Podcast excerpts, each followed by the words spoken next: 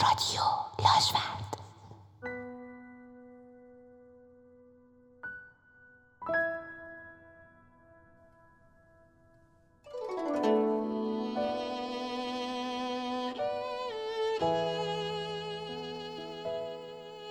ژاپن شهر کوره ساعت نه صبح. ناوکو با صدای انفجار مانند آژیر از خواب پرید. صدای آژیر حمله هوایی مانند شبهی ترسناک سرش را تا بالای خانه ها بلند می کرد و بعد کش بر می داشت و تا آن طرف شهر می رفت. در میان این حیاهو هنوز رؤیاهایش نیمه جان در کف خانه راه می رفتند. شوهرش با قد کوتاه و یونیفرم نظامی در حالی که کیمونوی سفید ناوکو را در دست داشت به سمت او میدوید. لکه خون روی کیمونو بود که داشت بیشتر و بیشتر می‌شد. ناوکو می‌خواست قبل از اینکه تمام کیمونو قرمز شود شوهرش را در آغوش بگیرد. دستانش را در وسط خانه باز کرد اما صدای انفجاری دور او را از میان رویا به خانه بازگرداند به سمت پناهگاه به سمت پناهگاه این صدا از بیرون می آمد. به نظر می رسید آن بیرون مردم دارند می دوند و کمی بعد صدا به سرعت دور می شد.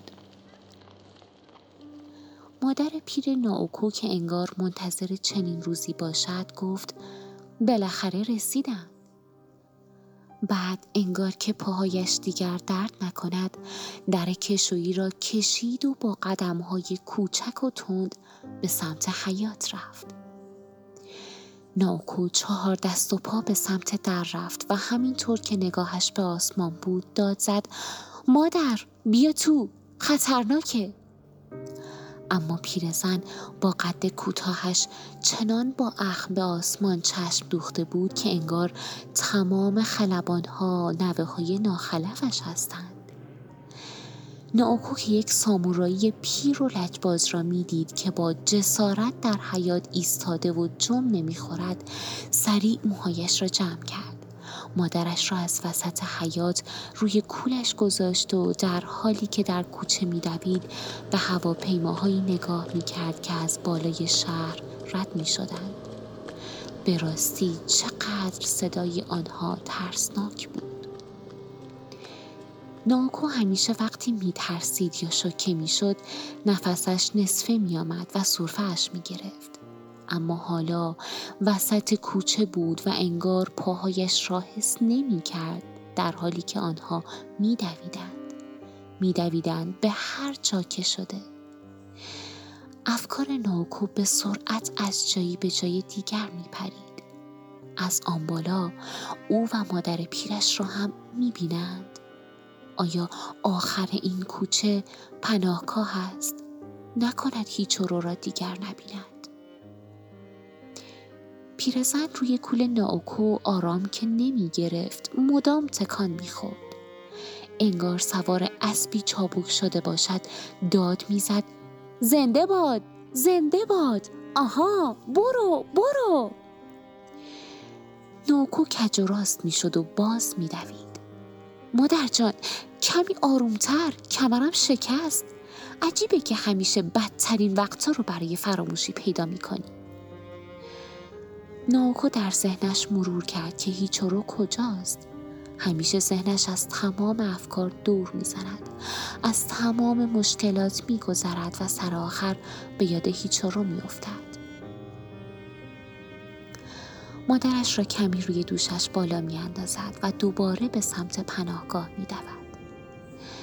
یکی از هواپیماها اما از وسط راه دور می‌زند. شاید او و مادر پیرش را دیده بود. سربازی از آخر کوچه فریاد زد. عجله کن دخترم. از این طرف. اون لعنتی دوباره میاد. عجله کن. پناهگاه زیر شیب سنگی راه آهن بود.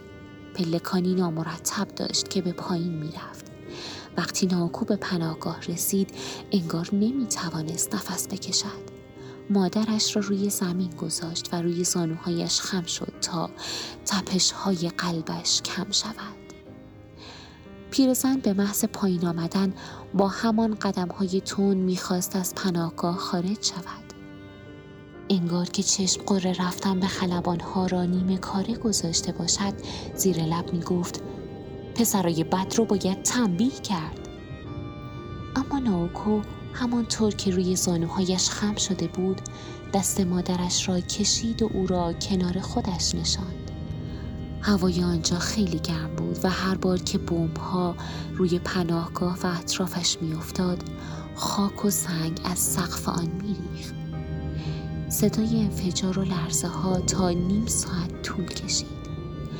ناوکو چشمهایش را آرام باز کرد. حملات تمام شده بود. موقع انفجارها خودش را روی مادرش انداخته بود و تمام تلاشش این بود که سنگی روی سر و پشت مادرش نریزد.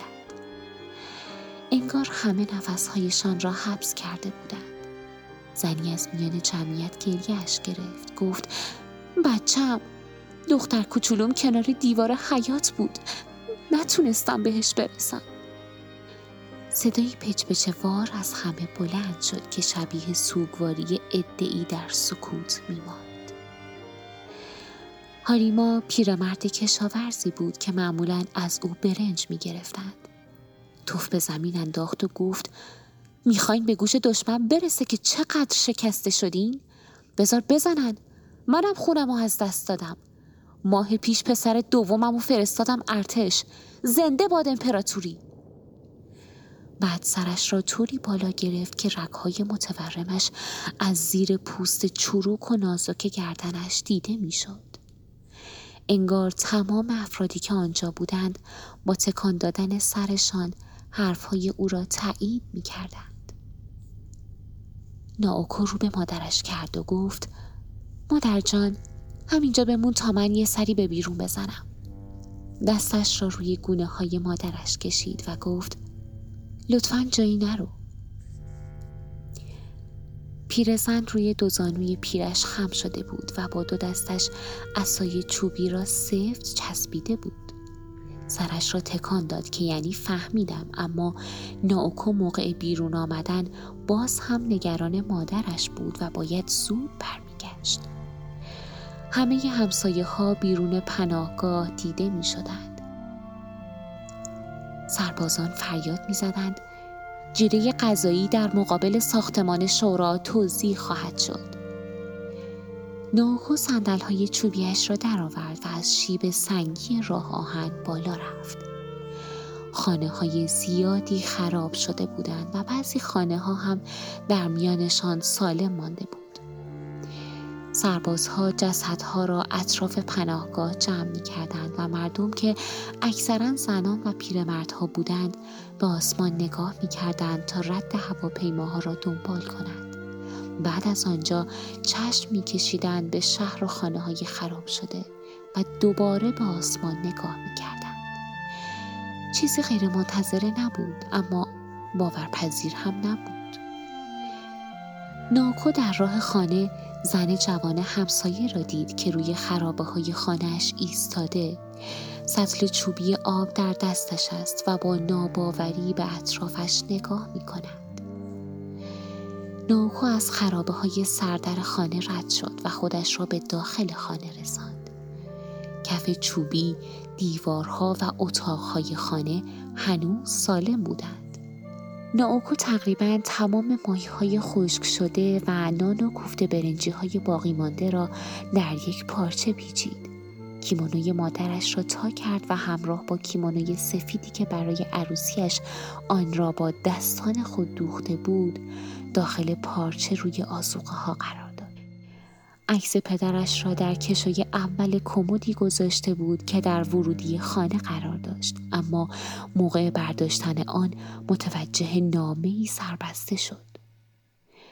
پشت آن نوشته شده بود کوکورا پایگاه هشتم ارتش کارخانه اسلحه سازی شماره سه. ناوکو با شنیدن نام شهر کوکورا در ذهن و قلبش همزمان تصویر مردی با یونیفرم نظامی آمد. او هیچارو بود. خواست در دم نامه را باز کند اما یاد مادرش افتاد و آن را نه در کیسه غذاها بلکه در جای امتری میان پیراهنش پنهان کرد. پمپ آب هنوز کار می‌کرد.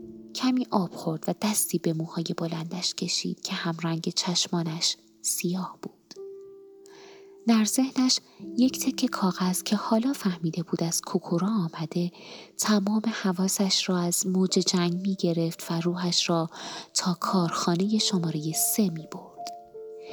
داشت از خانه بیرون می آمد که یادش آمد پولهای داخل کمد را بر نداشته. خواست برگردد که آژیر حمله هوایی دوباره به صدا درآمد. پنج هواپیما که از دور شبیه مرغهای دریایی سفید بودند از بالای ساحل به سمت شهر می آمدند. ناوکو پولها را برداشته بود و از در خانه بیرون زد که کف چوبی خانه مانند موجی از دریا بالا آمد و دیوارها و سقف فرو ریختند.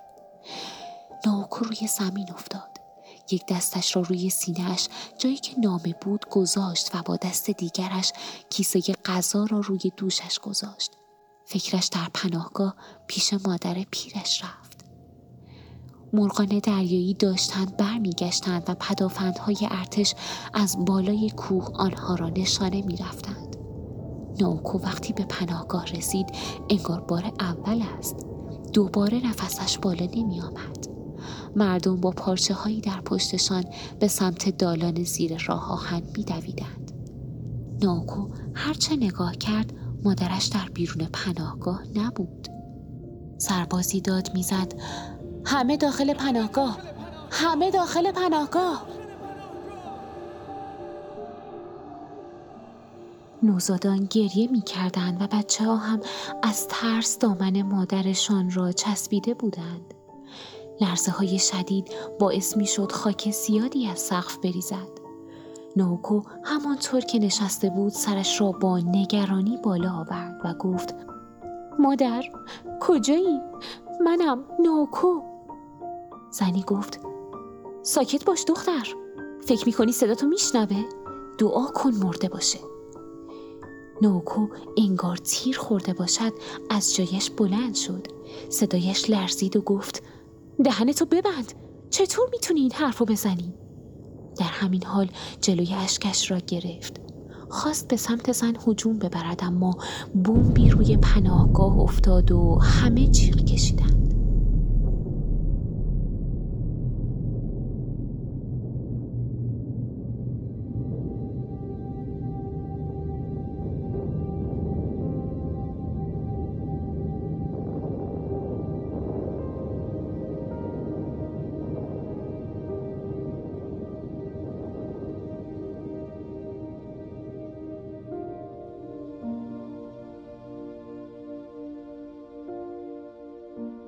بعد از چند دقیقه بومباران حمله دوم تمام شد.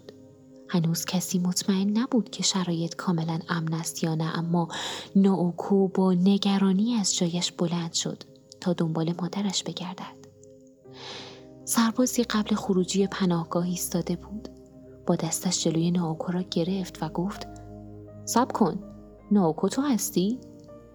ناوکو با دهانی نیمه باز در چشمان سرباز زل زد و گفت مادرم مرده؟ سرباز خطهای محکم صورتش از هم باز شد. خندهش گرفت و گفت نه دختر تو خیلی بیمسئولیتی.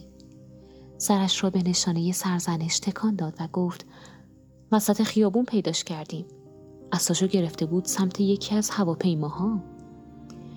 نفسش را بیرون داد و گفت زن شجاعیه. بعد کنار رفت و نوکو دید که مادرش پشت سرباز روی زمین نشسته و اسایش را با دو دستش گرفته. نوکو انگار تمام خرابی های بیرون را از یاد برده باشد روبروی مادرش نشست و در حالی که گریهش گرفته بود گفت ببخشم دیگه تنهاست نمی‌ذارم دست های لطیف و گرم مادرش را گرفت.